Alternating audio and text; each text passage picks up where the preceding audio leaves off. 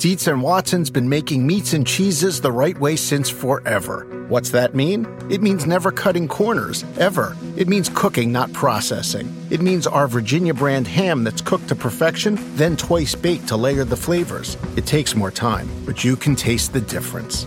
We come to work every day to do it the right way, even if it's the hard way. Because if it's not right for us, it's not right for you. Dietz and Watson, it's a family thing since 1939. Without the ones like you, who work tirelessly to keep things running, everything would suddenly stop. Hospitals, factories, schools, and power plants, they all depend on you. No matter the weather, emergency, or time of day, you're the ones who get it done. At Grainger, we're here for you with professional grade industrial supplies. Count on real time product availability and fast delivery. Call clickgrainger.com or just stop by. Grainger for the ones who get it done.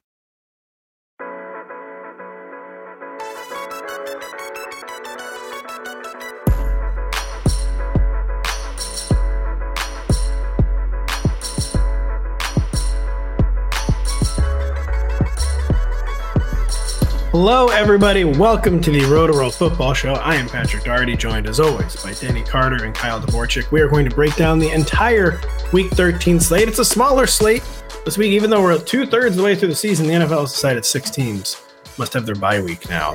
So only 12 games. If you do not include the Thursday night game, which we are not talking about, we talked about earlier this week. We will be talking about the Cardinals at the Steelers, the new look Pittsburgh offense, the 49ers, of course, at the Eagles in the game of the week. The Dolphins at the Commanders in a game we hope is a sneaky shootout. We hope that the not sneaky, we hope it's a shootout. Uh, we hope that the Commanders though just aren't completely collapsing as it appeared they might be on Thanksgiving Day against the Dallas Cowboys. The Chiefs and the Packers. Uh, every game we're going to go into in great detail. But first, you know, we're usually all football on the show. Sometimes we're some laughs. Mhm. We try not to get into each other's personal lives. But Denny, I'm sorry to bring up something from your personal life, but uh, you're a three egg guy, huh? I actually agree with you. I, I hear you've been debating what is the proper amount of eggs to eat with your other podcast partner, Mr. JJ Zachariason, and, and it's been a listening fierce debate. I did a Reddit Ask Me Anything on Thursday, and I got a question about it. And is what is going on with the egg wars between you and JJ? Look, uh, JJ is a, a, a big tough man, you know, and first and foremost, and he needs six eggs to fill his tummy. Um, I don't need six eggs personally. I, I need three at most. Um, and I feel like six is too much. I don't know. I mean, un- unless Why? unless you're trying to put on Why? weight to make the varsity team, I, I just feel like six is excessive. I said on Six Reddit, unless you're trying. They sell them in groups of 12, and you would think Right. that it would last you more than two meals if they're selling you in that group size. But man, sixes.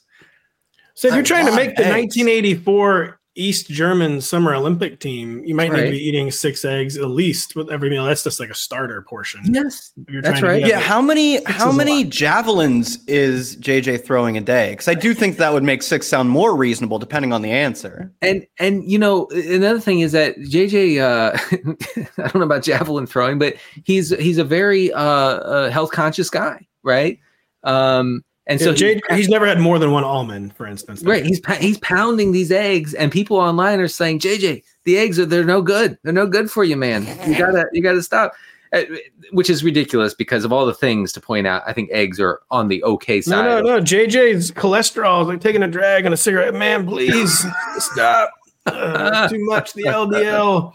It's way too friggin' high, man. No, but you, hey, you know what though? JJ exercises a lot. Maybe, maybe that that you know uh, br- leads you to a world where you're eating six eggs at a time. I mean, he, he'll casually be like, "Yeah, I ran ten miles today," and I'm like, "Wait, what?"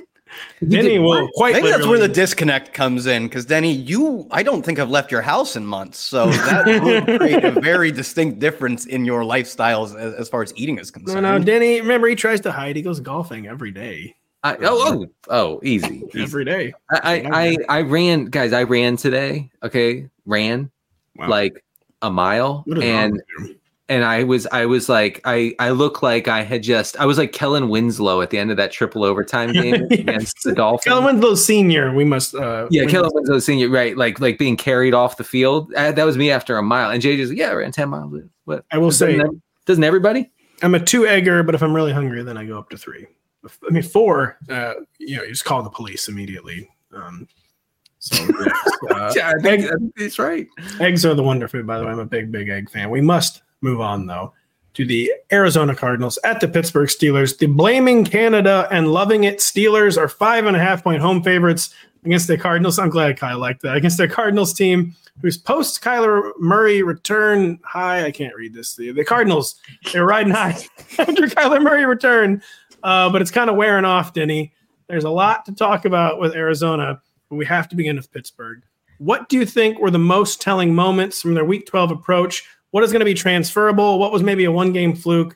What do you think is for real with Matt Canada out the door in Pittsburgh?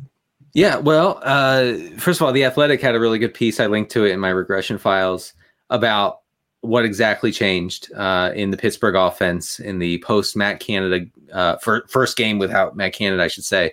Uh, and really, it comes down to two things uh, pushing the ball further downfield consistently and exploring what we call in the business the quote, middle of the field. It is a very effective. It's an industry term, but yeah. Right. And, and you can look it up. You can Google it, pause the podcast if you need to. But the moth, the boys call it the moth. yeah. Yeah. The moth. Right, the, the MOF folks, the, the, the, the, Steelers, the Steelers have have have acknowledged and explored the MOF, and it worked wonders for moving the ball. This is what all the good teams do to the, these days. The Niners, the Dolphins, the Cowboys, they hammer them off, and and uh, uh, uh, the Steelers, we're not doing that at all. Like like not not even a little bit before Matt Canada was fired. They started to do that. Uh, uh, we saw Kenny Pickett's aDOT and average yards per attempt skyrocket compared to recent weeks. It's all very good for for everybody in this offense. So you think that maybe they were playing a very, very basically collapsed Bengals defense last week, but you do think there's legitimate reason for hope because I do. Uh, I, mean, I don't know. I mean, it could be statistical variance, randomness, uh, but pretty insane that the last time they had gained 400 yards was the final game before they hired Matt Canada, and then they immediately reached 400 yards the first game. It actually doesn't sound real to me. No, it doesn't. It seems like a bit of an indictment, I believe, is what you would call it. Uh, so I agree with your reasons for optimism, especially because this is like a, a momentum building matchup. Arizona has an awful, awful defense, and maybe it'll be a two game island that actually isn't predictive. I mean, the Steelers in their Matt Canada mold weren't even taking advantage of good matchups. They weren't gaining any yards, scoring any point. Kenny Pickett, of course, goes without saying, still did not throw a touchdown last week. he, will, he, will, never quote. Let's not get carried away. Let's not get carried away. All right. If, Kyle, do you have any follow up thoughts on the Steelers? Do you agree with Denny's fairly rosy assessment? Because I, I do. Yeah, I mean, the only sort of drawback for me on the offense, or at least the one player who I don't think is going to be benefited a ton by this, is George Pickens, who like we saw, you know, target share, targets per route run didn't change much at all in this past game. That's because I think like he just is who he is. He is a outside boundary jump ball outside guy who Kenny Pickett doesn't want to throw to. And there's no scheming right now, at least, that's going to change that. Maybe it's something they can change in the offseason. But I do think just he is so ingrained in who he is at this point that that player has like spike week potential but they're going to be so few and far between that I think is really good for Freiermuth and Diontae Johnson. Probably even for the pass catching results of the running backs. I think Pickens is probably the one player who this moves the needle least for me. Yeah, just because I don't know what could really move the needle for George Pickens with Kenny Pickett, and it's maybe Kenny Pickett could be reborn. Um, that that's going to be like an entire offseason project, yeah. not just a. There's some things they can change in season, and that they have changed. I agree with, with that assessment. That uh, so the bigger stuff might have to come in the offseason. Yeah. Kyler, oh, Denny, you have a final thought there? The middle of the field stuff primarily benefited Pat Freiermuth, obviously, 120 some yards, uh, led the team in all receiving categories. I will say, though, Freiermuth didn't have the best route participation rate. I think it was around 60%, 65%.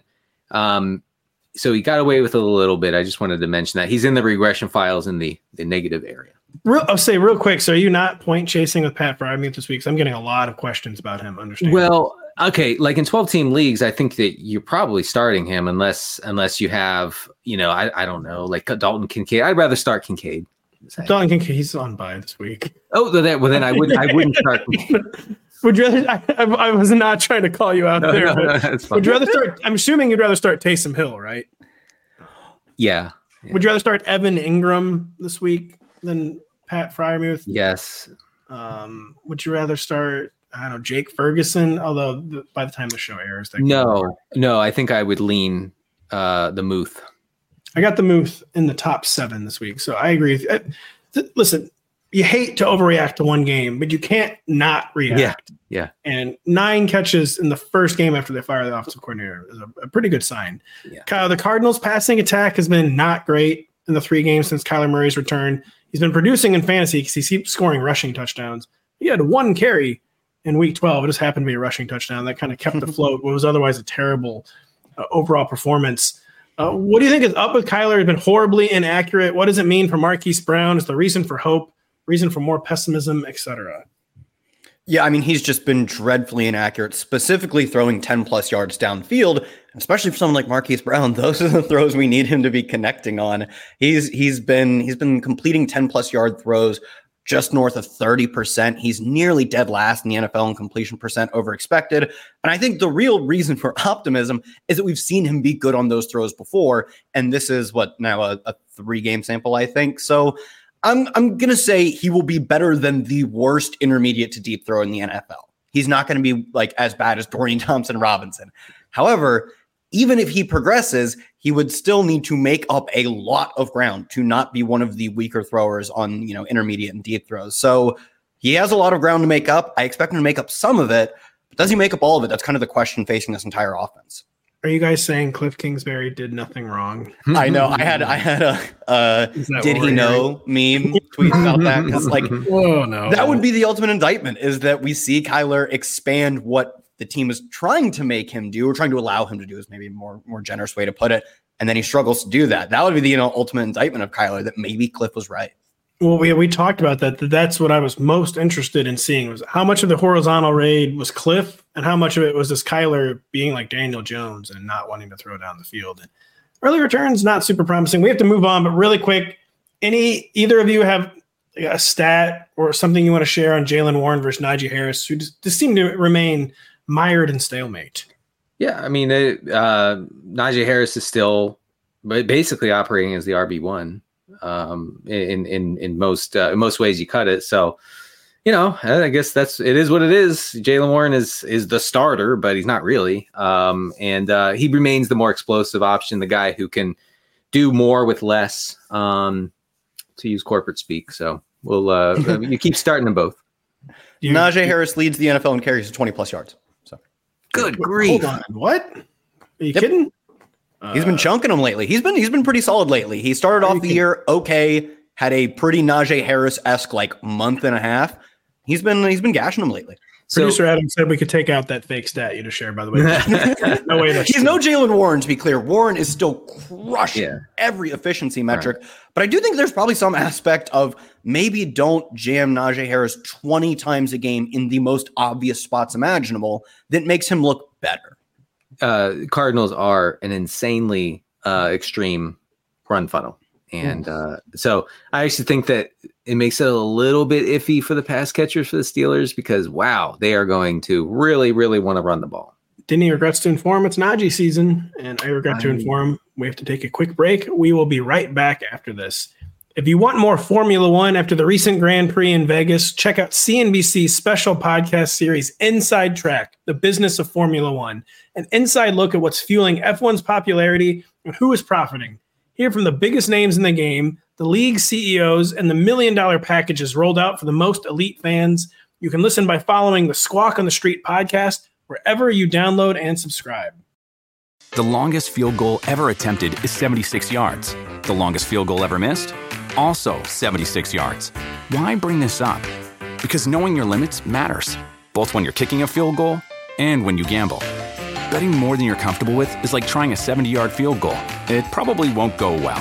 So set a limit when you gamble and stick to it. Want more helpful tips like this? Go to keepitfunohio.com for games, quizzes, and lots of ways to keep your gambling from getting out of hand.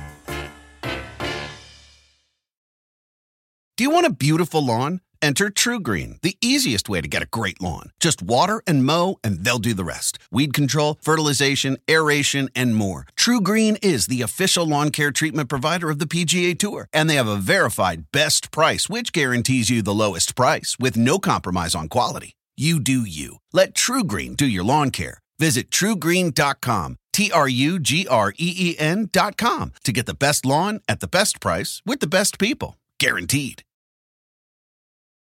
F1 we talked about a little bit on Tuesday. I would like to become an F1 fan. It's one of those things I haven't had time to get into yet, but I would like to try to get into it at some point. Just get into golf instead. I- I'm I'm into golf, and- but when I say I'm into golf, I mean I read all, all the texts my dad sends me, No, I see. and I watch the majors. Um, Have you guys I- watched the F1 and golf documentaries? I think they were done by like the same studio. Yeah, Netflix, yeah. On Netflix, yeah. Mhm. And they They're tried to good. They've tried to do tennis too, and I'm a big tennis head. That's why I can't follow golf or F1. I'm too big of a, a racket that- head. That doesn't seem like a reason you can't follow another sport. That, Well, the reason I can't follow another sport is I very closely follow NFL, MLB, NCAA, kind of the NHL, definitely the Olympics, kind of maxed well, this is once in four years. All right, buddy. Try telling that to NBC. Huh? Huh? Huh?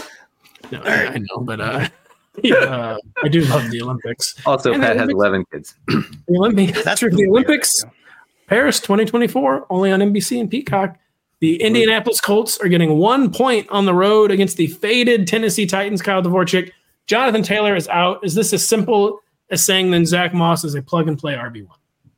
Brother, you better believe it. He was averaging like 24 touches a game and three starts without Jonathan Taylor. He's still like 10th in the NFL in rushing, I think. And even last week, we saw he still got some work. And I don't think they knew at any point that Jonathan Taylor is injured because he played through it through four frames of football. They were just giving Zack Moss work because he's kind of earning it. So, I mean, he's not kind of earning it. He legit has been a starting plus caliber running back this year. So is Jonathan Taylor. But now that they don't have those guys, I think all of the work, and we saw this previously in Zack Moss starts, all the work funnels to one player. So yeah, especially on a week where 60 to 70 teams are on bye, absolutely RB1. and especially his backup. I mean, it's one thing to be a journeyman in the NFL. Trey Sermon is a practice squad journeyman at this point, and he, Zack Moss does not have a legitimate backup. Uh, he's top six, seven running back for me. Yeah. Totally agree with Kyle's assessment. Denny, a more complicated question is: Are we streaming uh, Gardner Minshew? Six teams on bye. It's a rough scene at quarterback. It is the Bucs, though. Um, or is it the Bucs? Titans. Titans. Excuse me. uh, it's like I know it's not the Bucs. They just faced the Bucs. the Titans, though, like the Bucs, much better against the run. Uh, someone you like to attack attack in the passing game. Uh, it's Gardner Minshew. Uh, can we stream Gardner Minshew? Right. He's in like the Derek Carr, uh, Baker Mayfield zone. That's another reason I had the Bucs because I had Baker Mayfield and Gardner Minshew Right. back to back all week. Can we stream um, Gardner Minshew? Yeah, and, and there's no real way around it. You are you're streaming Gardner Minshew, and, and you're feeling pretty good about it. Um, look, th- you know what you're getting. The guy leads the league uh, over the past eight weeks in turnover worthy plays by a good a good margin. So what what can you do about that? But but the matchup is right, guys. The Titans are giving up the second highest dropback EPA since week seven, and the fifth highest uh, passing success rate over over that span. They're allowing the third highest completion rate over expected. Everything points to the Titans as a really, really bad uh, secondary. And you know what? Uh, the Colts have a, a 23 point implied total, which is not entirely hateful. Denny and Kyle, very quickly. Gardner Minshew against the Titans. Russell Wilson against the Texans. Uh, Russ, do it. Russ, that game's going to be fun. I I feel like Minshew is the play. Gardner Minshew against the Titans or Derek Carr against the Lions if Chris Olave plays. Uh, Carr. Russ, baby. Who do you think has more tutties this year? Who do you think has more tutties? You better believe it's Russ. He's like fourth in touchdowns. First That's all he does, though. league. He has They're all gimmicks and garbage, and we love it either way. he has two completions for eight yards every week, and both of them are four yard touchdowns. And one of them's to Samaje Perine, the other one's to Adam Trautman or Brandon Johnson. Oh, Courtland Courtland Sutton won every week because he's actually really good. Uh, producer Adam put. I honestly was about to ask this one, and I, I thought I would be persecuted for my beliefs, though. So I brought this one up. Uh, Gardner Minshew against the Titans or Kenny Pickett against the Cardinals. We're just asking questions. Pick it. Oh, Gardner Minshew versus Pickett. Pickett. Uh, Minshew. Minshew. I was You're still saying you just went to bat for Gardner Minshew, and then you very casually say Pickett over him. Uh, This is a new Steelers, folks. No, no, no, no. This is Denny, Denny's got crazy belief in the new Steelers. Uh, very quick, Kyle. Titans offense. Can we trust Derrick Henry and DeAndre Hopkins? DeAndre Hopkins has nuked the Colts earlier this season. Pun, uh, I guess, intended there. Are we nice. trusting the Tennessee offense at all? Yeah, I mean, the, the Colts have been a really uh, extreme run funnel. I mean, the highest in terms of pass rate over expected faced, which is say run rate over expected face, and the highest run rate over expected in the entire NFL. Been pretty good, not great, but pretty good against the pass. Surprisingly good given the talent they entered the season with, and much worse against the run. I still think you have to play Nuke, though. He sees half of the targets and 80% of the air yards every single week, but it's not the best matchup in terms of the team's pass rate. Like we're getting 19 Will Levis pass attempts. You were supposed to say Giga Ultra run funnel. How the chick speak, and you did not do it. Uh, trying to save their season at home, the New Orleans Saints are roughly four and a half point underdogs against the Lions. Denny Chris Olave is trying to play through a concussion. We don't know his status. He was practicing Wednesday. We're assuming he'll be practicing on Thursday. That's always a good sign. Yeah. If he suits up, does Detroit constitute a receiver smash spot at this point? They have been bleeding aerial production. Yeah, no, I mean, uh, not going to list 15 stats. I'll just tell you that uh, the, the, Lions have been gouged through the air, both in the intermediate and deep parts of the field. So um, they, they're the the Lions' defense has regressed to a point where we might not know the Lions as well as we did, as far as like game script and like what they want to do because when their defense was holding up earlier in the season, it was very predictable. Like you're getting Amon Ra uh, targets, yeah, and you're just getting a bunch of carries for Gibbs and and Montgomery most weeks. That's not that's not the case. This this defense has gotten to the point where it's like I don't know if Gibbs and Montgomery can get there in negative game script. We they didn't last week uh, uh, against the Packers, and so I I think this affects everything. Uh, but yes, the Lions are quite bad in the secondary. To, uh, with the Lions backfield, I will say, even that very precarious game script last week, they did both get 15 touches. David Montgomery though didn't catch. They both finished as RB twos and PPR as well. Just I mean, it was a kind of an uninspiring week from RBs, but since David Montgomery returned, both of them have finished at least as RB twos in every single week. So that's six RB two performances from the from the cohort. Uh, they have like a negative negative six percent pass rate over expected since David Montgomery returned. We know their offensive identity. They're good at passing the football. They love running it. That, so you guys are making, I think, points that actually kind of gel there. Where Denny's saying the Lions are kind of coming unglued on defense, which makes things complicated for them on offense. Yes, I do think we know what they want to do on offense. Still, it's just a matter of will they actually be able to continue doing that. I think against the Saints, they probably will be. Saints have a tough run defense. Saints they have a tougher pass defense. It's not like an elite run defense, but I think they'll be able to play Lions football against the Saints still. But I agree with Denny that things are becoming kind of crazy enough for the defense that might go a little haywire from them down the stretch. Uh, Denny, so we're talking about the, the Lions backfield. What about the Saints backfield? The Lions, the, the defense going haywire does not include against the run. They're still an elite run defense. What do you think this means for Alvin Kamara? His touch t- touch totals have come down a little. Hasn't been scoring that many touchdowns. Is it Tay season? Question mark. Oh, yeah, uh, yeah. I mean, I, I, do I do think that uh, Taysom should should be should be a, a good play here, especially like look the, these these receiver injuries. You know, you have Rashid Shaheed. Uh, I'm not sure if he's practicing this week, but no way to know that. Uh, but uh, he does have a quad injury. I believe he is not practicing. And, he did not uh, practice Wednesday. I didn't see his status as of today, but not a great sign. Right. Dennis Allen said he has a good little big quad injury. Um, and uh, Michael Thomas out. I think all these injuries are going to add up to more touches for Taysom Hill. Taysom Hill has has 13 rushing attempts inside the 10 yard line. That's the same as Kamara. Okay, so they they kind of are used in equal measure where it counts the most.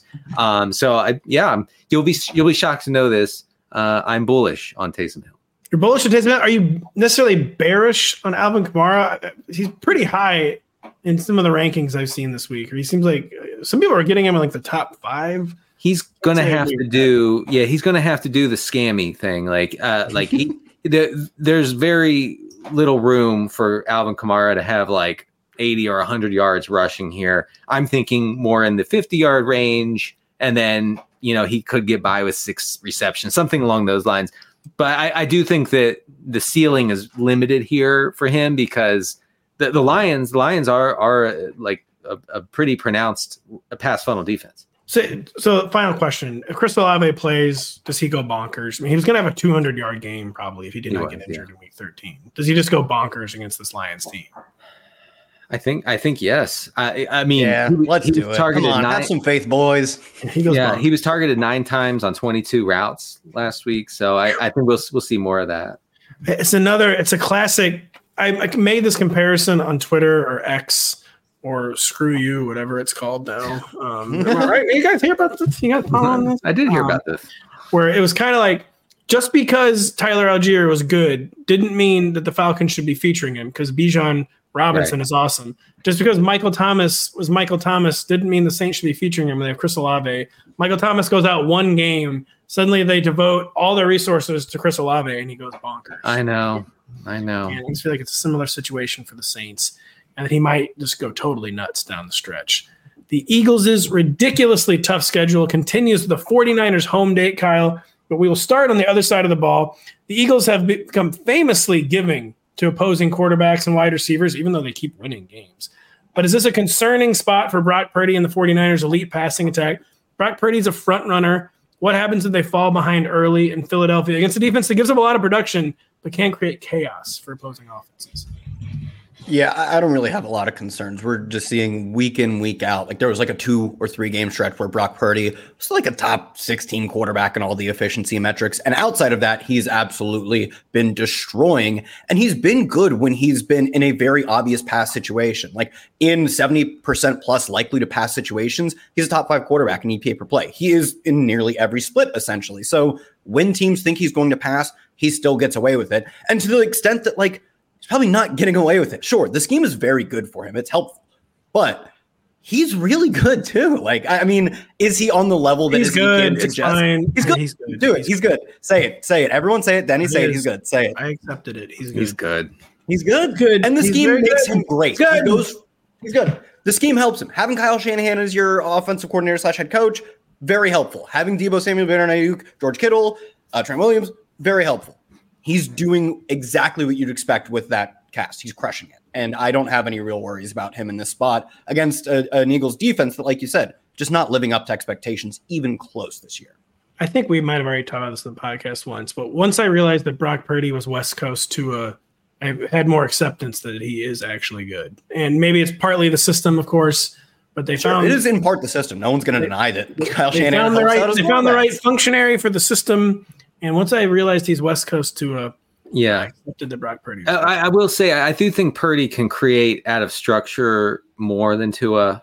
Tu- Yeah, Tua, Tua Purdy- can't, Tua can't do anything out of structure. No. Nothing. Purdy's definitely got like like the the YOLO gene. Yeah, yeah, yeah. Uh, man, I don't know if I've ever seen someone throw. He throws across the, his body in the field more than Jameis Winston does. Jameis He does. like chill. He man. does do that. Yeah. Um, it's a touchdown every single time. I'm not, I'm not bothered by it at all. not, not even remotely. I do have a question for you, All right. Pat, real quick. Uh, where's your God now? uh, he hath forsake me. Yeah. He has forsook me. Oh my God. Uh, Denny, Eagles offensive concerns against the 49ers. Uh, the 49ers have given up uh, their fair share of passing production too. A lot better overall defense than the Eagles this year, though. They, they shored up their pass rush, of course, at the trade deadline. Uh, not a great spot for AJ Brown be trying to snap a slump. Is that fair framing to you? Kinda. I, I look. The Niners are a, a strange defense in that they are by far the most extreme pass funnel in the league. Okay, like nobody tries to run the ball against them, and and I don't think that the Eagles will try that. That doesn't mean that they're bad at defending the pass. in, in fact, it's quite the opposite. Um, and uh, unfortunately for some of my DFS teams the last couple weeks, uh, and and uh, so they are good. Uh, they are most exploited on the boundaries, which I think is good for for both DeVonta Smith and, and AJ Brown. AJ Brown runs about eighty percent from the boundary. Uh, DeVonta Smith is about sixty five percent this season. Uh, so they they shut down the, the middle of the field, the slot, the outside stuff is there. I do think that we could see, you know, kind of an artificial rise in pass volume for what has been a pretty conservative Eagles offense in recent weeks. I should have asked this question after we are talking about Brock Purdy. But do either of you have a lean on Is it an Aiyuk week? Is it a Deebo week? A Kittle week? I believe the Eagles feature zone defense primarily, which is more of like a Deebo thing. But yeah, I mean, most. I actually I looked into this. So one, uh, you know, Deebo does do far better against zone.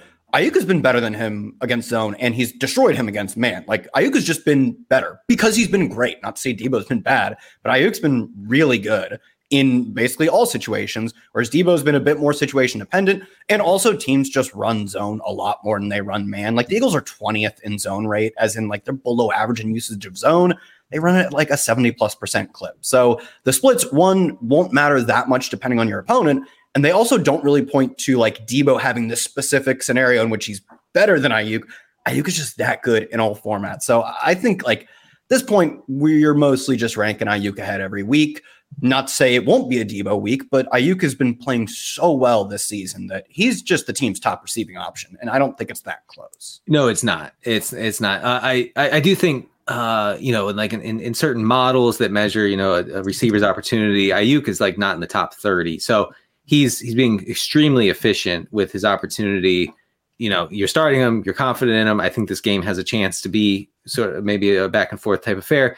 I will say that the Eagles over the past six weeks have given up the highest, uh, the, I'm sorry, the second highest uh, target share to slot receivers. Uh, so that that that would be Kittle and that would be Deebo.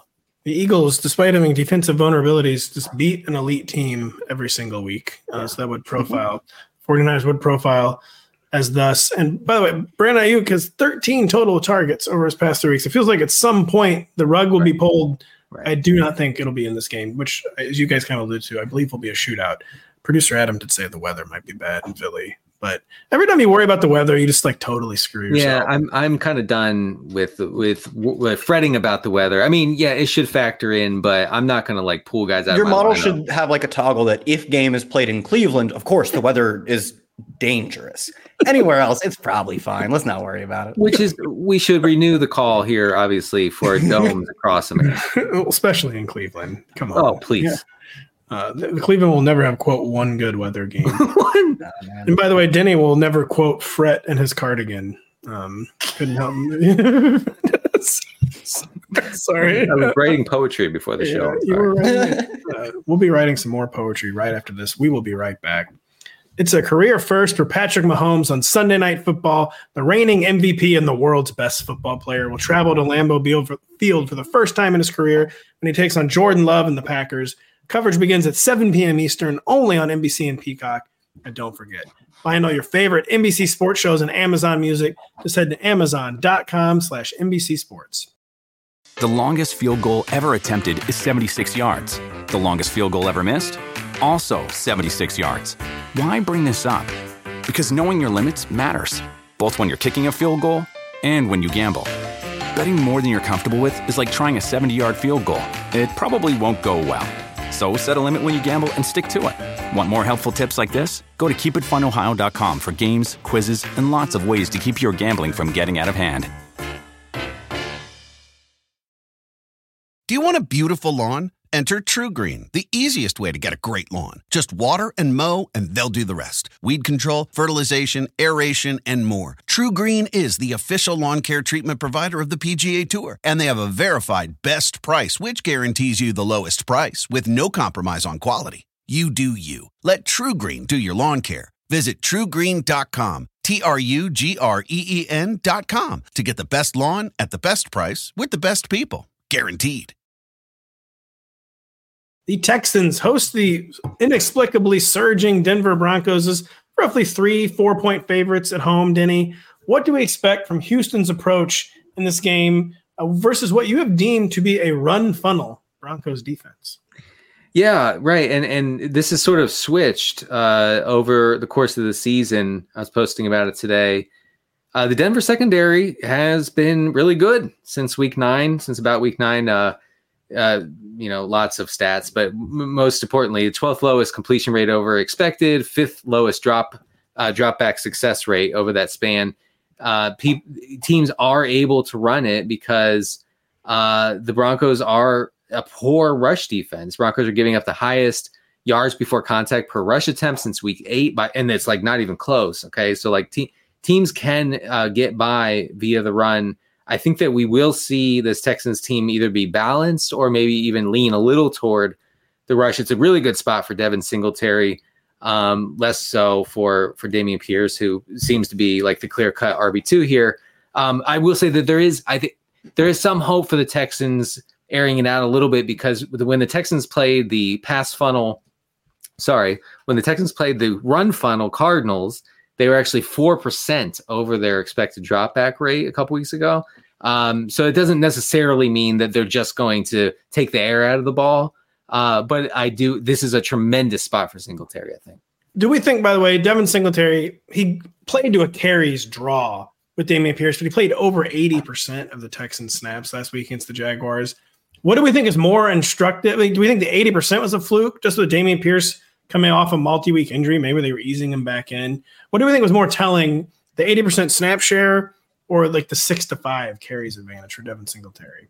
Devin yeah. Singletary's played better significantly than Dameon Pierce this year. Right. The team seems to realize that to some degree. Do I think that he will have like an 80 20 carry share? No, I still think that will fall more in line. But like he's better, got more snaps, out uh, doubled him up on touches because they passed a lot and they use Singletary in passing situations. So you maybe you're not starting him as if he's getting 80% of the carries, but you can confidently start him at like, I don't know, 60% plus. And then there still is a ceiling that they don't use Dameon Pierce as much. So he's probably another like on a, on a week with as many byes as we have. One of the guys you're like, I guess he's an RB1 this week. He's like RB 11 or whatever. He's in a great spot, as Denny pointed out. I was going to ask this one to Kyle, but Denny kind of already answered this earlier. Was does Russell Wilson have streamer juice? Uh, he's exceeded 200 yards one time in his past seven games, but the Texans are a very, very once 200. Yes, once 200. Oh my god! Not a misprint. But the Texans are a good spot. We run the tapes on me touting Russ Wilson. oh, it was you touting Russ. I thought it was Denny touting Russ. Sorry. So does Russ have any streamer juice against the Houston Texans? Who wants to field this one, Kyle or Denny? Yeah, I mean, the Texans are just outside the top 20 in EPA per dropback allowed. They've given up the seventh most passing uh, fantasy points to opposing quarterbacks. Russ has been modestly efficient, mostly just like touchdowns, not really like rate and CPOE or EPA per play. So, but it's like a, a pretty bad week, and it's a should be an exciting game. It's probably the fourth or so highest total, I think. So, yeah, he's a streamer option. I don't know if he's the number one option, but when I'm writing up, you know, at this point, we've really churned the wire pretty much yeah. to death at quarterback. He's hovering around 50%. I'm there are plenty of leagues where he's the best option. It's either him or Gardner Minshew. And I I prefer him to Minshew, but I it's not yeah. like please don't catch me going to bat for him this hard. All right. There's Minshew's little, fine too. There's a man by the name of Kenneth Pickett, Kyle. No, okay, let's not carry it away here. It's also a man. I'm just uh, this was this was just handed to me. So someone handed me this note. I'm just reading it. There's also a man named Bryce Young. Basically, oh, yeah. the no, no, no, no, no. What?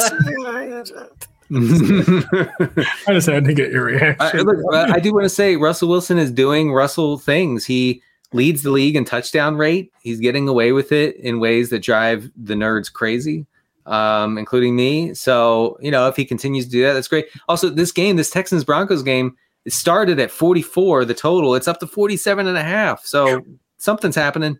File under things you love to see. Real quick, either of you have an opinion on what effect would Noah Brown's return have? We don't know if he's actually returned yet from his knee injury. It's kind of trending that direction, though. It seems like Tank Dell has like leveled up during Noah Brown's absence. Mm-hmm. Nico Collins is just a better boundary receiver than Noah Brown, but would he steal enough snaps, enough touches to make life complicated for Tank Dell and Nico Collins?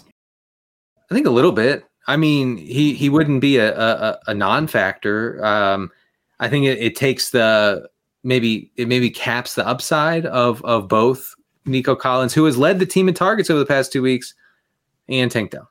Kyle, are you gonna say anything? I think the hope is they pull Robert Woods off because Robert Woods has clearly been the team's third best receiver, and not it's not a trio. He is by far, and that's with the setup they have right now. That's not including Noah Brown. He's the fourth with Noah Brown also with a big gap after him or after Noah Brown to him. So the hope will be that they run what is almost certainly their optimal three wide setup. That's the hope, though. I don't know. It, we saw in like the first game, Tank Dell ran like less than half of the uh, less than half the routes. So no guarantees. But if they are smart, and they've generally, I mean, they're crushing it with a setup that really wasn't supposed to work in year one. Hopefully, be they do the smart thing, mostly just play Noah Brown over Robert Woods. Uh, Dalton Schultz, by the way, crazy bad usage last week. Uh, ran half the routes, the splitting routes with Brevin Jordan. He is. He is. He's. I, I think he's hurt. He hasn't been practicing this week so far. I don't know if we're going to see him. The Broncos allow the most fantasy receiver points to tight ends. Um, Oh. excuse me. They, they allow the most tight end fantasy points. Me digging up my 80 man roster dynasty Yeah. leagues, like, oh, Brevin Jordan's got to be on one of these. All right, hey, no, listen, hey, that is a great thing. I'm all aboard the Brevin Jordan train now. Oh man, this is going downhill really fast. This is normally be like the final ten minutes of the podcast for Brevin Jordan. The Atlanta Yeah, to be Falcons. clear, uh, sorry to be clear, I just wanted to. Uh, Dalton Schultz did not practice, I believe, on Wednesday, or we don't have him practicing on Thursday as well. Brevin Jordan, I know the floor uh, on DraftKings is twenty five hundred for tight ends. Brevin Jordan's got to be like two dollars, two actual dollars, twenty two, or you know, twelve hundred times less, not dollars, times Yeah, less. they actually give you a thousand if you play Brevin. Jordan. exactly. There's a rebate system for playing Brevin Jordan. You mail two American dollars to the DraftKings headquarters, and they give you a thousand dollar rebate, and then you play Brevin Jordan, and then you lose, so everyone wins. I have no idea if that makes any sense. Whatsoever. The Atlanta Falcons are boarding one of 40 daily Delta Airlines flights from Atlanta Hartsfield to LaGuardia to take on the New York Jets as three point road favorites for a ghastly total 33 and a half point showdown. Kyle, the Falcons have committed to Bijan Robinson because the passing attack struggles so mightily against the Jets this week that it torpedoes the Falcons' entire offense. I mean, the passing attack has struggled most weeks. I don't know if you've watched a single Falcons game. It typically doesn't go well for the passing attack. Nah, and, but it still hasn't stopped Bijan from getting five RB1 PPR performances and another four RB2 performances because they use him through the air so much, uh, despite not really scoring many touchdowns. So I'm not really concerned. And this is the ultimate run spot. The Jets are almost the heaviest run funnel team in the NFL.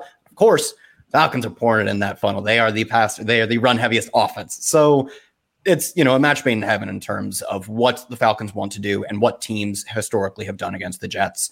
Even if the passing attack definitely isn't going to be you know doing any favors in scaring the Jets defense, we're getting probably 20 touches for Bijan and probably like 12 for Allgeier. Wow. Yeah. Denny's God. Denny's God's like, I'm logging back on. Yes, yes. We have found my God, and uh, it's Tyler Allgeier seeing 12 carries in the fourth quarter of a blowout against the Jets. Your God has rejoined the group chat. That's Yeah. that's very good to hear. Good things happen to good people.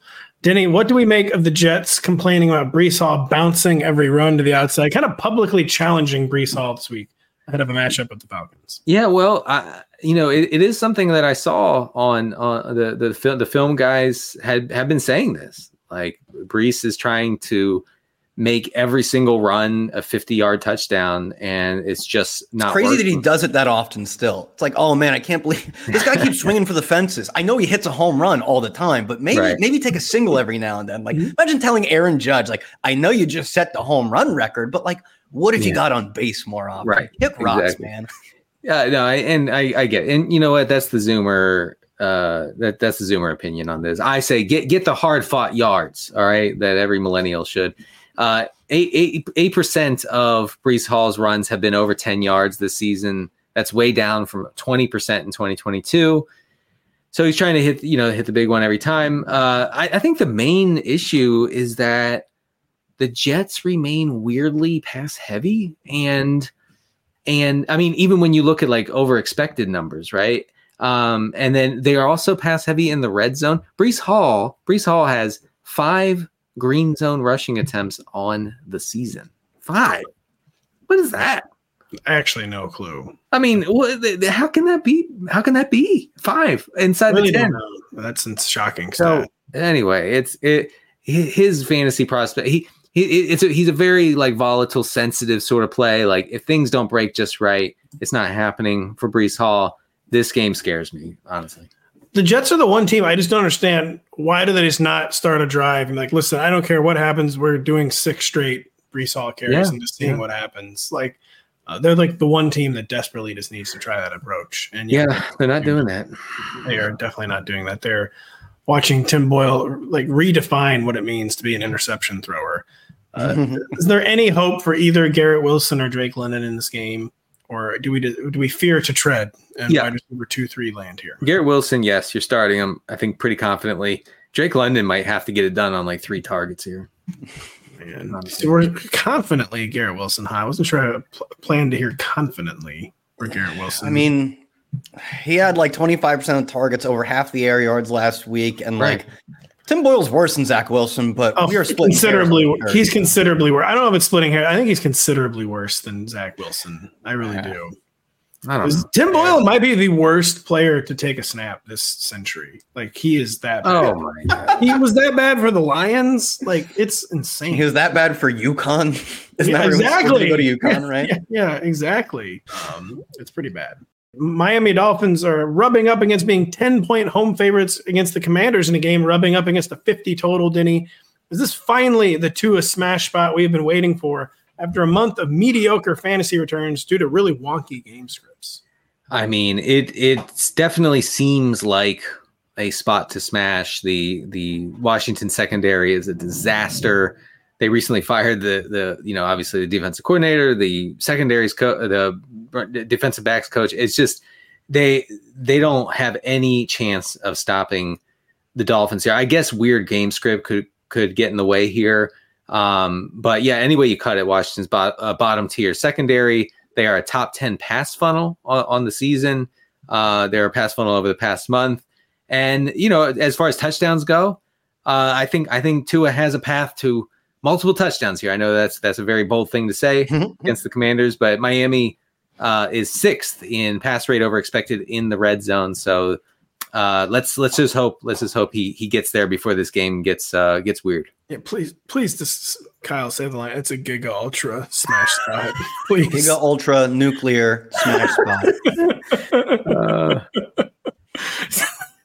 Is that a, a second wave laugh that I wasn't expecting? I I mean I like anytime Kyle says Giga that's And whenever Giga, it makes me feel extremely old. It Yeah. also makes me feel extremely alive. so uh, Ugh. please just make it a Giga Smash to uh, uh, where were we? Kyle, what's going on with this Dolphins backfield though? If De'Von Achane returns, I've been confidently ranking Raheem Mostert have ahead of De'Von Achane this week. Not really expecting the pre-injury dynamic we saw to return. Is that a good or bad opinion?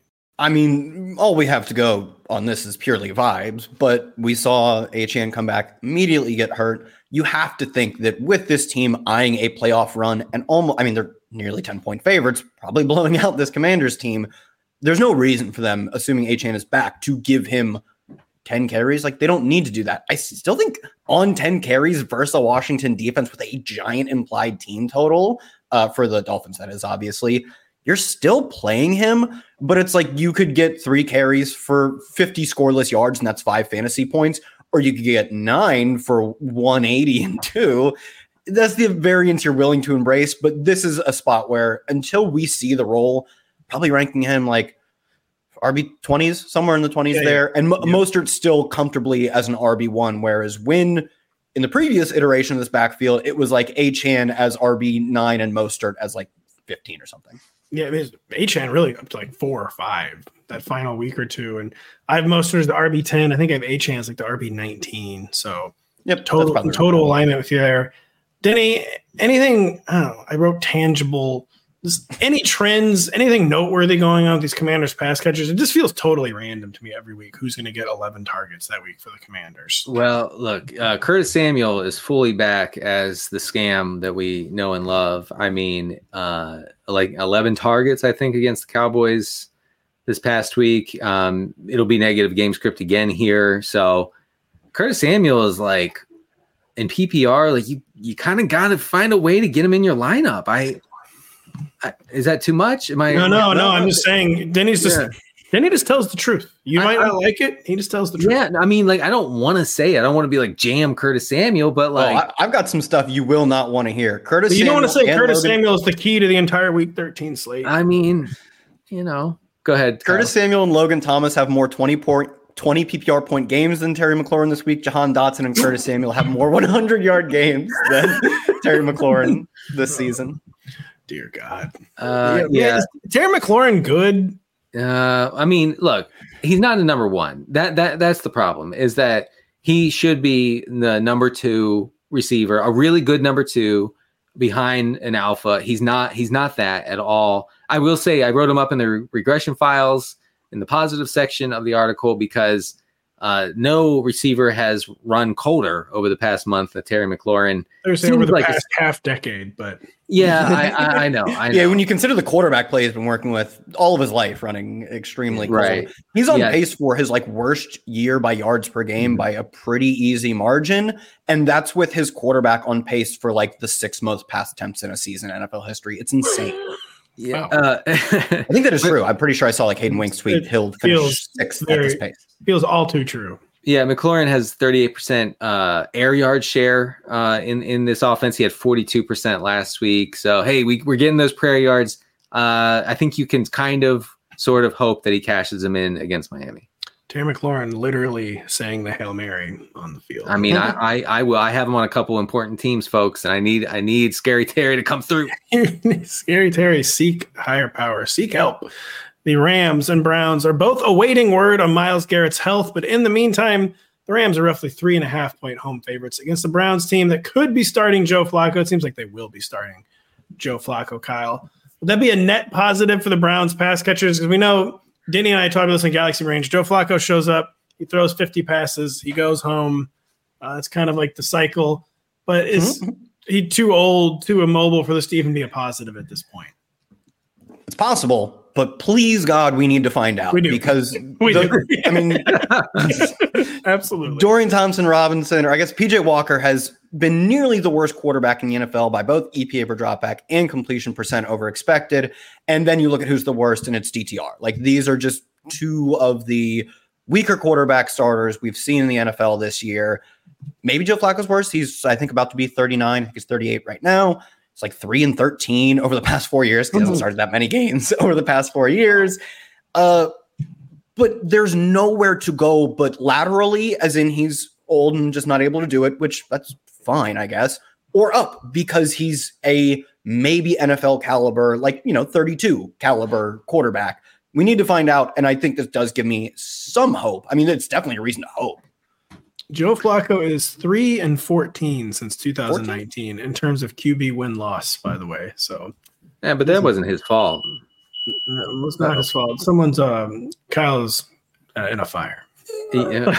we're, we're we're praying for Kyle. Yeah. Uh, Looking very powerfully into it.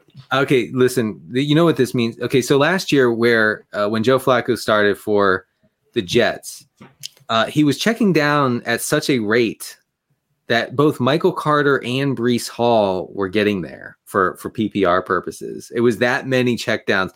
David and Njoku has double digit targets locked in. He does. Okay, does. I mean locked in. 10. Okay. He has 20 in the range of outcomes. That's what I'll say. Uh, well, what I'll say, by the way, is check out Galaxy Brains if you're wondering about Joe Flacco's motivations for doing this and One what he is what he is giving up for one last job. Denny, Denny gets into the thick of it on Galaxy Brains. Denny, how concerned are we that the Rams might go super run heavy in this game and just render Cooper Kupp and Puka Nacua unpredictable wide receiver twos? I'm very worried about that because uh, the Browns are the most extreme run funnel in the league, and honestly, they're not they're not a great rush defense. Uh, I, I, they're really, you know, obviously elite at defending the pass, and the Rams have showed a willingness to really establish it. I I do think that the Rams, like I think Sean McVay clearly sees the Rams' only path to the postseason, and they're still in it somehow. They're still in the hunt. They're in every in the hunt graphic. Okay, they're, they're, the that Rams helmet is in that is in the hunt, the hunting. Denny turns on his, his ESPN afternoon stories, and they put it in the, in the hunt graphic, and there the Rams are.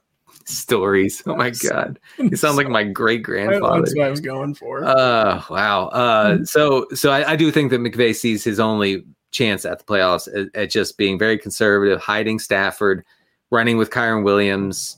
Uh, it's another great spot for Kyren, I, and so that that that really lops off a lot of the pass volume, the target volume for Nacua and Kupp. Um, I think they go from you know how uh, you know I guess folks are ranking them as like both top twelve, top fifteen uh, a while back. Now I guess it's more like top like twenty five maybe.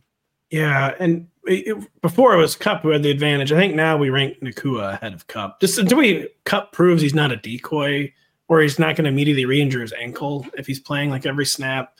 Uh, but yeah, it's a, it's a volatile. I wish we knew how to. Kyle, what's the read on Myles Garrett? Is is he leaning in or is he leaning out?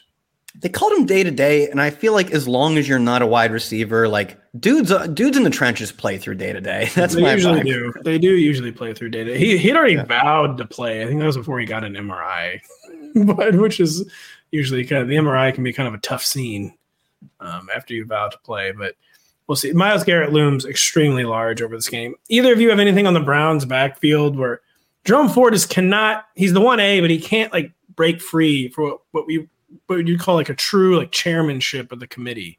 Uh, any reason to expect things to change?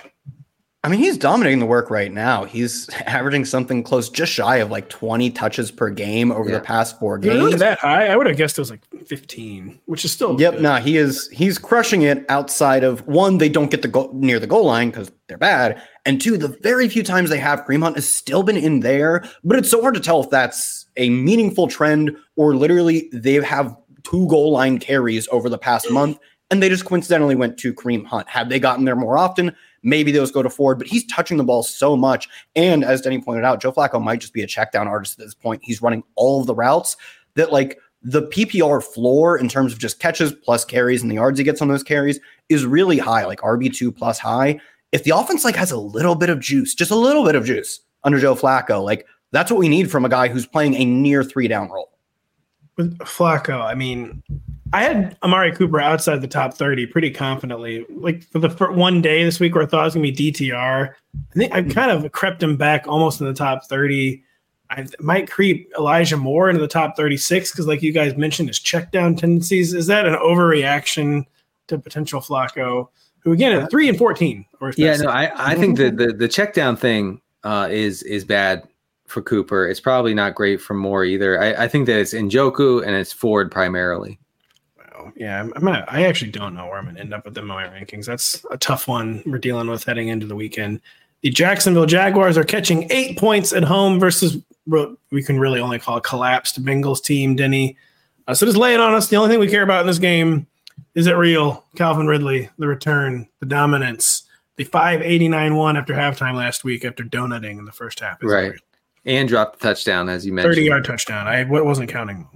Yeah, didn't cry on that one. Uh, no, I didn't. I was not literally. I shut a bank examiner's foot in my door, and he, he got really hurt. That allowed me to close the door. You play in some weird best ball league. I know. No, I know. Sorry. Uh, Uh, yes. so yeah, uh, over the past two games, uh, Ridley leads the team 36% air yards, 22% target share over over that span. Christian Kirk is actually third on the team in both of those categories, behind Evan Engram and Ridley. Uh, look, uh, when Zay Jones is on the field, it's Ridley season, and it's definitely not Kirk season. Okay, so uh, I think, I, yeah, I think Ridley. I think that the the different sort of routes he, they have him running, uh, the lack of press coverage that he was seeing earlier in the season.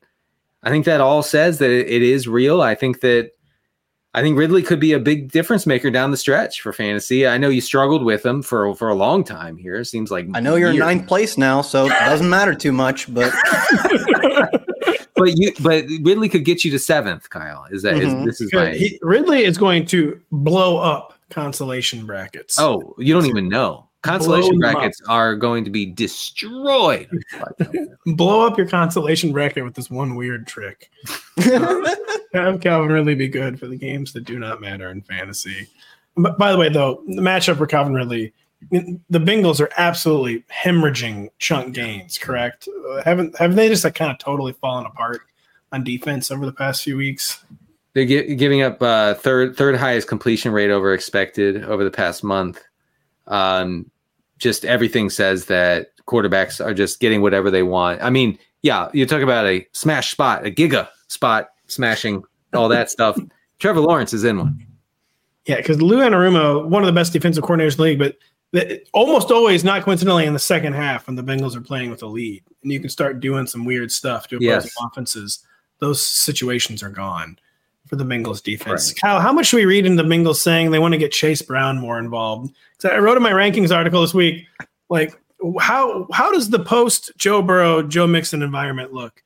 I said, well, may, maybe not a great sign that when they asked uh, Zac Taylor about it Monday, he's like, we got to get Chase Brown. I mean, like, that means. do we care? They're one of the worst offenses in the NFL, and Joe Mixon was generally middling to below average in efficiency when they had a respectable quarterback as far as defenses are concerned under center. Maybe this makes you move Mixon from like RB 25 to 29, but also like Chase Brown has never had more than one touch in a game this year and has played way, way, way more special teams than he has offense. Oh, who cares? Uh, you're not playing Chase Brown, but you probably shouldn't have been playing Joe Mixon. You know, you're in your consolation bracket for sure if you're still playing Joe Mixon. Wow. That's I feel like he was a little better than that.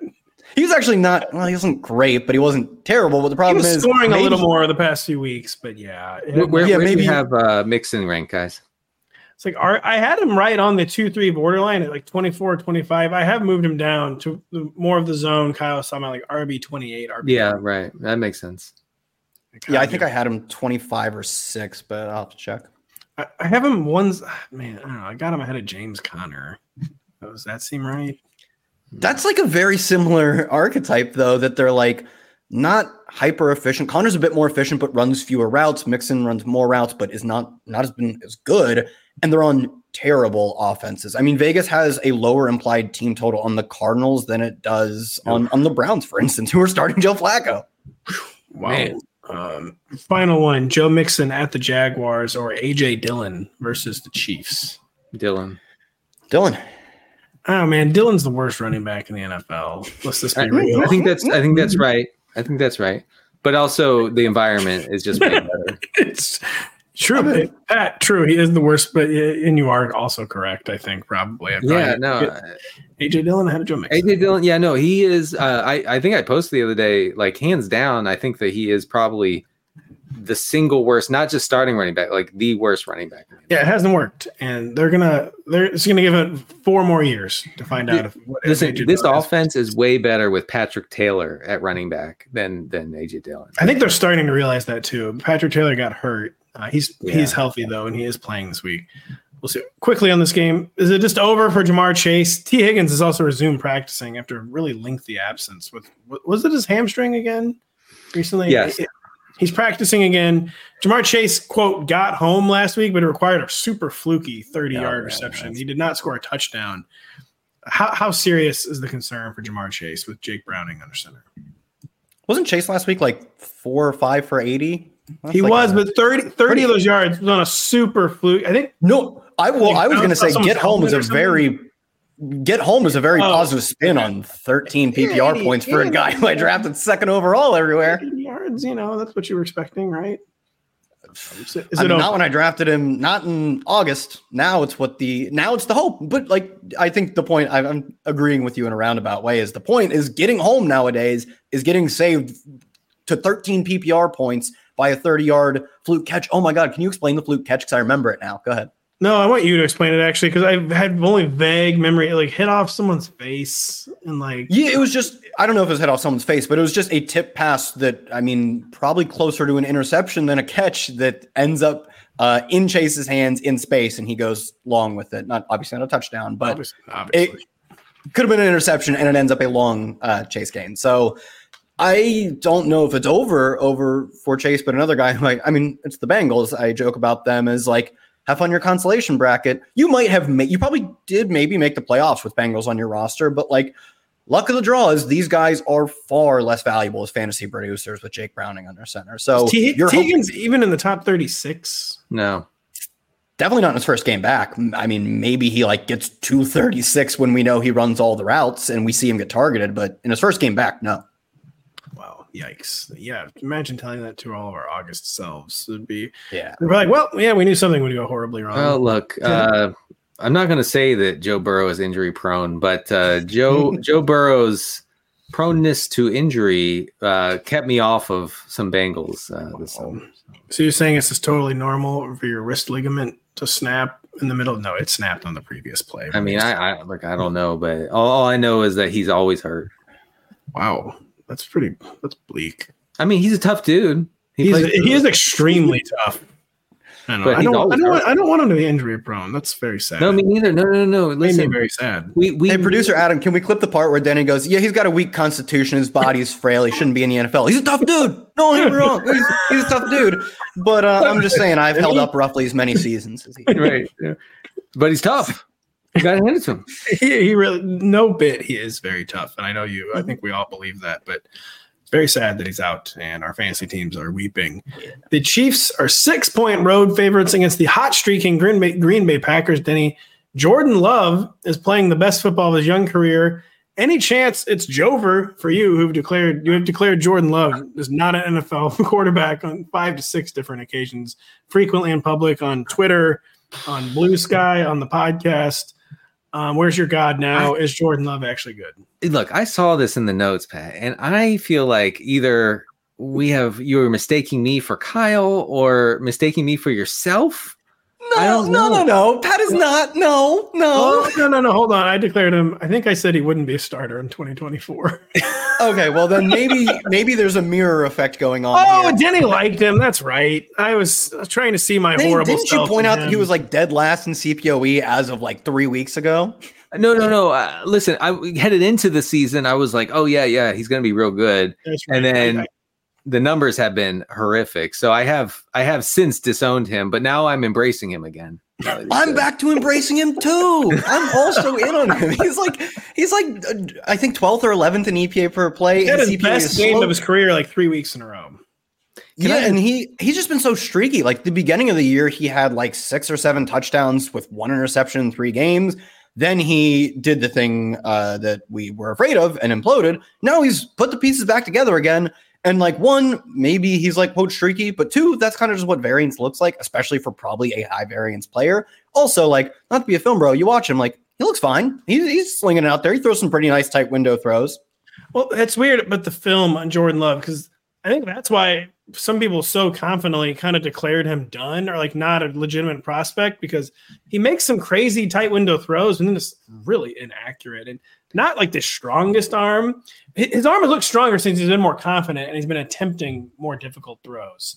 But he, he, he is just kind of an enigma, but an enigma who's playing by far the best football of his career. Yeah. But a really, really tough matchup now in the Chiefs. Right. The the Chiefs, yeah, unfortunately are a really, really difficult matchup. I mean, just to give you an idea about how uh how well Jordan Love is playing. So over the past three weeks, Jordan Love is has been graded by PFF uh as the the sixth best best passer in the league. Um and uh, you know, that's that's not bad.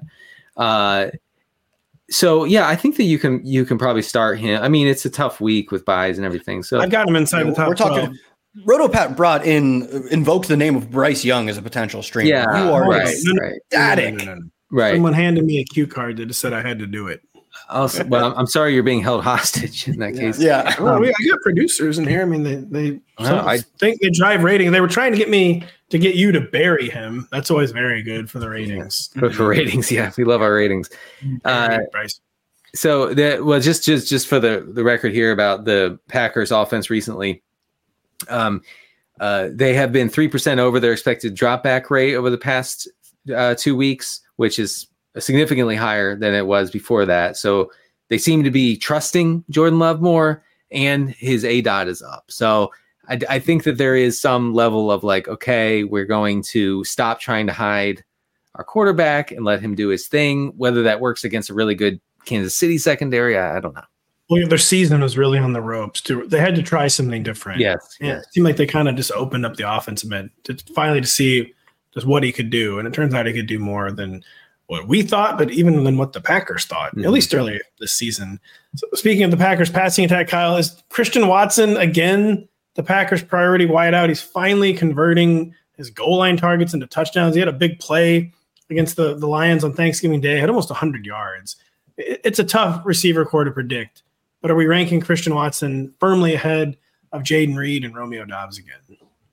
Yeah, I mean, probably always should have been ranking him there in that on average he will score more fantasy points.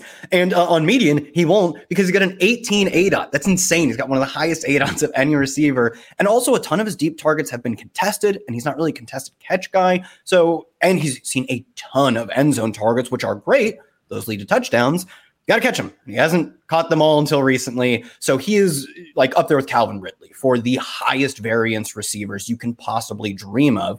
But that also means a really high ceiling. And especially as Jordan Love plays better, you start to get a little more confident in Christian Watson. So I, I think we're ranking him ahead. You'll probably take your lumps, but uh, there will be ceiling games for sure. Whereas a few weeks ago, I was a little skeptical we'd ever see a ceiling game, but I think we've stabilized probably won't see one against the Chiefs. It's like the caveat we need to put out there. This is just a really tough defense. It's yeah. The Chiefs have to stop playing such good defense. Yeah, it would be great. they refuse to do that, but they're not playing that great of offense. Denny Patrick Mahomes is doing everything he can to put the team on his back. Rashee Rice finally tried to help him out, even though he had two really bad drops. Rashee Rice had what you might call a breakout performance. Uh, but anything interesting going on with the Chiefs receivers beyond that? And is that transferable for Rashee Rice? I think it's a fairly tough Packers defense. Yeah, Rice is still really, he doesn't have the route rate that we're looking for. 66% of the routes in week 12 against the Raiders. You know, that's fine, but it's definitely, if it were in the 80 or 90% range, I would be way more excited uh, for, you know, his ability to sustain this sort of production. Also, uh, we had uh, let's see, Mecole Hardman out. We had Kadarius Toney out. We had Skyy Moore uh, with his knee wrapped on the sideline at one point.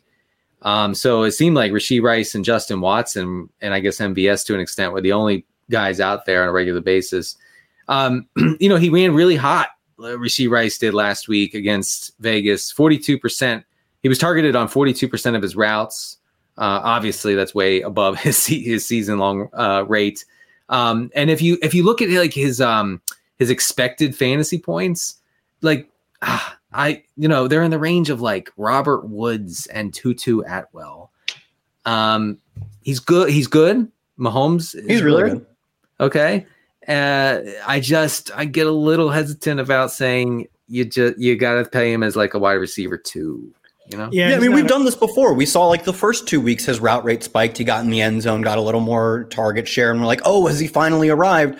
And they scaled the routes back because that's just what they've been doing with him all year. I think you're probably playing him this week because he seems yeah. he's definitely the best receiver on the team. He's, he's a wide receiver three this week, but yeah, he's one where a rug pull is quite a possible outcome. I, I, you know, th- there is a possibility. The Chiefs are a very unserious regular season team. They're they're, they're, they're just are. trying. They're, you know, they're, they're like an NBA. They're, they're, like an NBA team just trying to get into the postseason. Um, and I, I do think that in the coming weeks, we might see a Chiefs team that's trying to like nail down their pass catching rotation. And so that could mean more uh, routes and, and more opportunity for Rashee Rice. Yeah, man, they really are. The, the Chiefs, by the way, are happy to announce they've just won the first in season tournament. Yeah, right. right. I, that joke didn't even make any sense because we were saying they don't take the regular season. I was going to say the Chiefs would be the team that like loses to the Hornets and their whatever the like opening round of the whatever tournament. The Chiefs is. let Rudy Gobert score 38 points on them. um, no offense to Rudy Gobert. Um, it was a great. It was a. It was a great trade. It was a great trade, Minnesota. Uh, the Chargers are six point road favorites against an absolutely flailing Patriots squad. Kyle, what might we expect from Justin Herbert and the Bolts' passing attack this week? They've been kind of struggling amidst their personnel issues.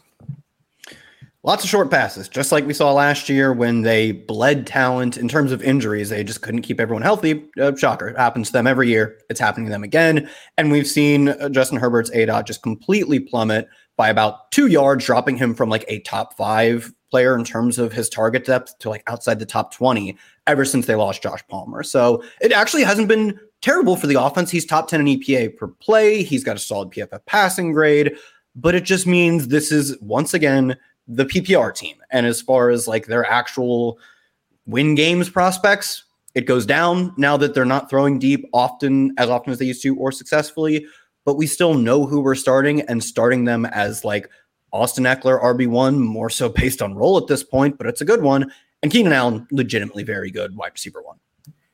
Denny on the other side, we don't know the Patriots quarterback's going to be. Uh, we know it makes no difference whatsoever. Uh, check out Galaxy Brains though on what it could mean um, that the Patriots refused to announce Yeah. their starting quarterback. What is the Rhamondre Stevenson outlook? He's finally getting the volume we expected. It didn't make sense. He's been should have been 20 carries, 25 touches all season long. With how bad these quarterbacks are, how bad the Patriots uh, receiving personnel is. But what is his outlook against a Chargers defense that's really bad overall? Was horrible against the run last year. Is worse against the pass this year. Is tightened up against a, a bit against the run. Mhm. What is the Stevenson Week 13 outlook? It's, uh, all of Stevenson's rushing metrics are down bad uh, this year. Like, um, I mean, real, real tough with looking at like year over year stuff. So, you know, I, I don't really think we can we can count or bank on him being efficient. Now, I, the avenue for his fantasy relevance is through the pass game. But the thing is, like last week, he only ran 55% of the routes. I, he, he was targeted six times, he caught all six or I'm sorry, five of five. Anyway, uh, I, I, you know, he, I think he's a decent floor option, um, and I guess maybe an RB three. But like Zeke's not going away.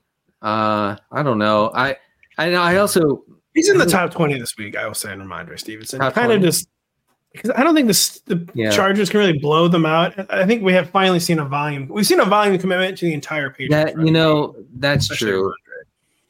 That's true about the the the Chargers can't blow out anyone. So that, that's that's right. It's insane. It's crazy that when the Chargers signed a contract for their new stadium, they got that every one of their games has to be within three points with two minutes left on the clock. So no, they can't blow out anyone. Uh, Not I a will say clause. it was a bad clause. I understand that they needed needed being kind of a loose term the money, but man, it is crazy that they snuck that one in there, especially to not have the most fans in their stadiums. I will say, Do you have in- any fans in their stadiums? But we digress. yeah, I don't want to go that far, but it's not wrong. I will say Stevenson coming off of a season high in snap share, a season high in carry share, and still strong route rates. They're definitely doing away with the Zeke thing. Are they cutting him out of the lineup? No, they'll never do that. We'll never be that lucky. But we're trending in the right direction with Stevenson. Offense is probably bad. He's not going to get in the end zone very much, but it's not bad. is a Jover for Ekeler. Uh, Ekeler not catching as many passes as we need him to. Really inefficient on the ground. Suddenly can't stop fumbling. He's of course looking slow. Uh, but I mean, I don't know. And then on the other hand, how do you keep him out of the top twelve against the Patriots?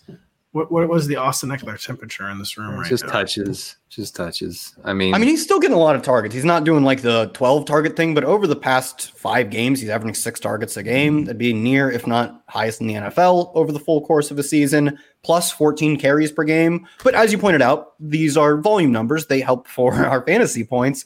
But efficiency wise, he's not the Ekeler we're, we've been used to. No, at all. It's very sad. Uh, but I don't. Why is he not catching nine to ten passes a game? By the way, I really. I guess maybe, maybe they don't think he's explosive right now in the checkdowns, and that it's just like too much of a, a true four to five yard checkdown. Hi- yeah, his target per route run is like really, really uh, low compared to what it was last year and the year before. I wonder if I do hurt. think it's probably a testament to the offense that when they lose the receivers, they're not saying, let's do de facto runs to Ekeler. They're like, no, Keenan Allen targets, even when everyone knows Keenan Mhm. Allen is getting a target, are still better than Austin Ekeler targets. Not even as an indictment of Ekeler, but like the Austin Ekeler target on average is coming at like 0.8 yards downfield. Whereas if Keenan Allen is even remotely open, that is just a more efficient way to move the ball downfield if it's to a receiver, let alone Keenan Allen, than a less than usually explosive Austin Ekeler 0.88 dot target. Would have been amazing if Josh Palmer returned this week. I can't believe I'm saying that, but it seems like there's no indication that he will return, even though he's eligible. Probably closer to done for this year. I think I think Brandon Staley said earlier this week that it, it doesn't look like he's coming back particularly soon. I was wondering if that was like a spectacular case of coach speak, but it definitely seems like he's not coming back this week. Um, so Yeah, not this week. Like it's it's we're weeks out. if you were hanging your hat on that, yes, please uh, move your hat. Uh, the- the Please enjoy the consolation bracket. Yes, yes, exactly. The final game of the day, the Tampa Bay Bucs are five point home favorites against the Panthers. Denny, can we stream Baker Mayfield, or do the Panthers do too good of a job limiting big play? I don't know why I'm asking about streaming Baker Mayfield. Who cares? Get out. Pat, wait till you hear my answer to the next question you ask me. You're gonna love it. All right, well, Oh, yeah, man. whatever. What's going on, Baker? whatever, whatever, whatever. Uh, I- I, I actually think this is the one game where the Bucs could actually establish it uh, because Carolina's run defense is that bad. Um, they are the eighth most pronounced run funnel on the season. Uh, they're allowing the fourth most missed tackles per rush this year. Like they're pretty bad. So it's probably Rachaad White season for sure. Um, I don't know. Baker, I guess, is probably better than like I don't know. Uh, Ben Russ. maybe Minshew? I mean, they're all Derek Carr, Baker, Minshew, and Russell Wilson are all just kind of bunched up this week. Uh, Right. Where I don't really know. You might need your like your own secret method for how to separate them, but they are really, really bunched up in like the high end QB two rankings this week, and players that people are going to have to start because of how dire the bye week situation is. But yeah, man, the, the Panthers. The one thing they do well as a defense is limit big plays. They allow one trillion points every week. Even the Cowboys could not get big plays against them. Yeah, And I do wonder about Baker May streaming Baker Mayfield in those circumstances. Uh, and Baker Mayfield, too, it seems like he has no difference between his floor and his ceiling. He hits his floor every week, and his Right. floor is his it, it, it is similar. I, I just so folks know, like I had Derek Carr in, and May, Mayfield in, in a league, and I'm starting Carr. He, what about if Olave doesn't play though? I guess. Definitely not if Olave doesn't play, dude. He's throwing to like Keith, Keith Kirkwood or something. No, no, no. No, All right. Juwan yeah, you're Johnson. probably right. Yeah, you, gosh, wow. If if Olave doesn't play, we are talking 20 touches for Taysom. Oh, so many. I mean, we're already probably getting a good Taysom game because obviously Shaheed looks unlikely to play. Olave's not going to be practicing in full almost until at least Friday, you'd imagine. No Michael Thomas, obviously. Taysom's a, like a, a great play this week. A giga play, uh, you may say. You, we are. It's 1:03 p.m. and I'm typing trillion yard Taysom Tutter. you actually are. Unless they play at four four o'clock. No, no, you know how it goes in fantasy football. You'll say trillion yard, Taysom gain, no tutty. Yeah, And then Two plays later, Jamaal Williams. and it, and it was really it was really a 31 yard rush. Yeah, I know. Also, It yeah, is- it is so hard to parse. Like who? Okay, who's saying this? Is it actually long? How much does this person usually exaggerate? And why did they not say if it was receiving or not? That's right. You're supposed to announce on if it's running back rushing. receptions, those you got to say re. in the group chat. You got to announce whether it's a rushing or receiving touchdown. Kyle, the final rush. question of the show. Yeah, any Bryce Young hope against the ultimate Bucs pass funnel? What changes might we see without Frank Reich this week? Uh, I said earlier, I said like two minutes ago, you're gonna love my answer. Uh, who cares? Like Yeah, it's maybe worse receiving corps in the NFL, maybe worse offensive line in the NFL. Even when Bryce plays well, I think he played fine last week. He had some really nice tight window throws. I believe every everyone's seen the clip of I, I think it's Jonathan Mingo, which sucks if I remember correctly. Where's Jonathan Uh, Mingo? a really nice like outside. I think I think it's like a bootleg play. Bryce rolls to his right, throws a dart to Mingo at the sideline. Mingo just needs to extend his hands and catch it both feet in bounds. Plenty of room to do so. His legs are shot off a springboard. Well, say, it looked like he got like caught in a water spout or something. Out of Yeah, yeah, exactly. Something, some mystical force shot his legs way past where his body was, and he flew out of bounds attempting to catch it. One of the worst catch attempts I've ever seen in my life.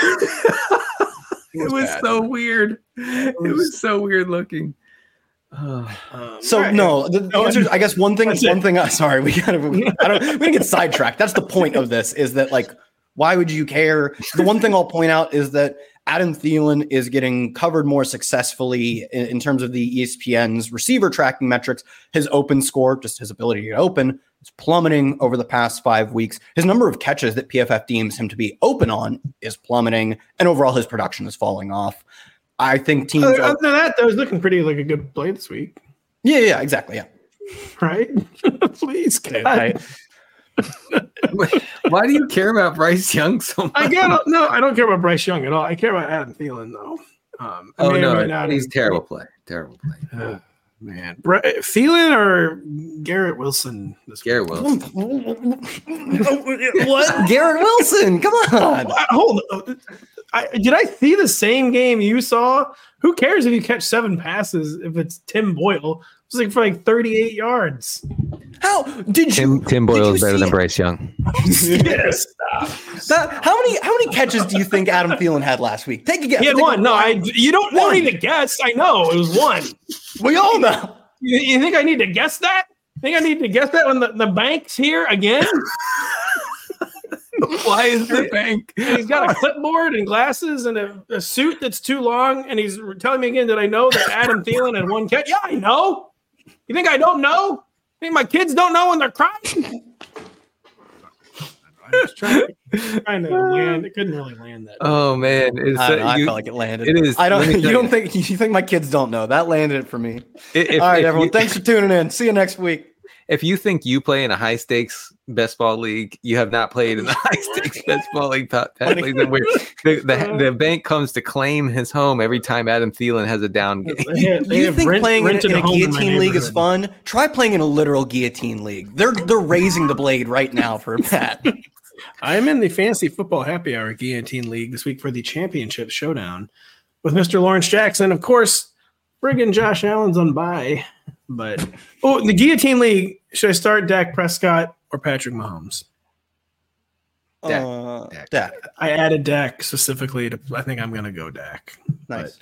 I got to end the show. Thank you so much if you've been listening with us. We truly love to have you aboard, um, sticking with us all year. Week 13, we are now in crunch time. A lot of good stuff on the site for you as we do every week.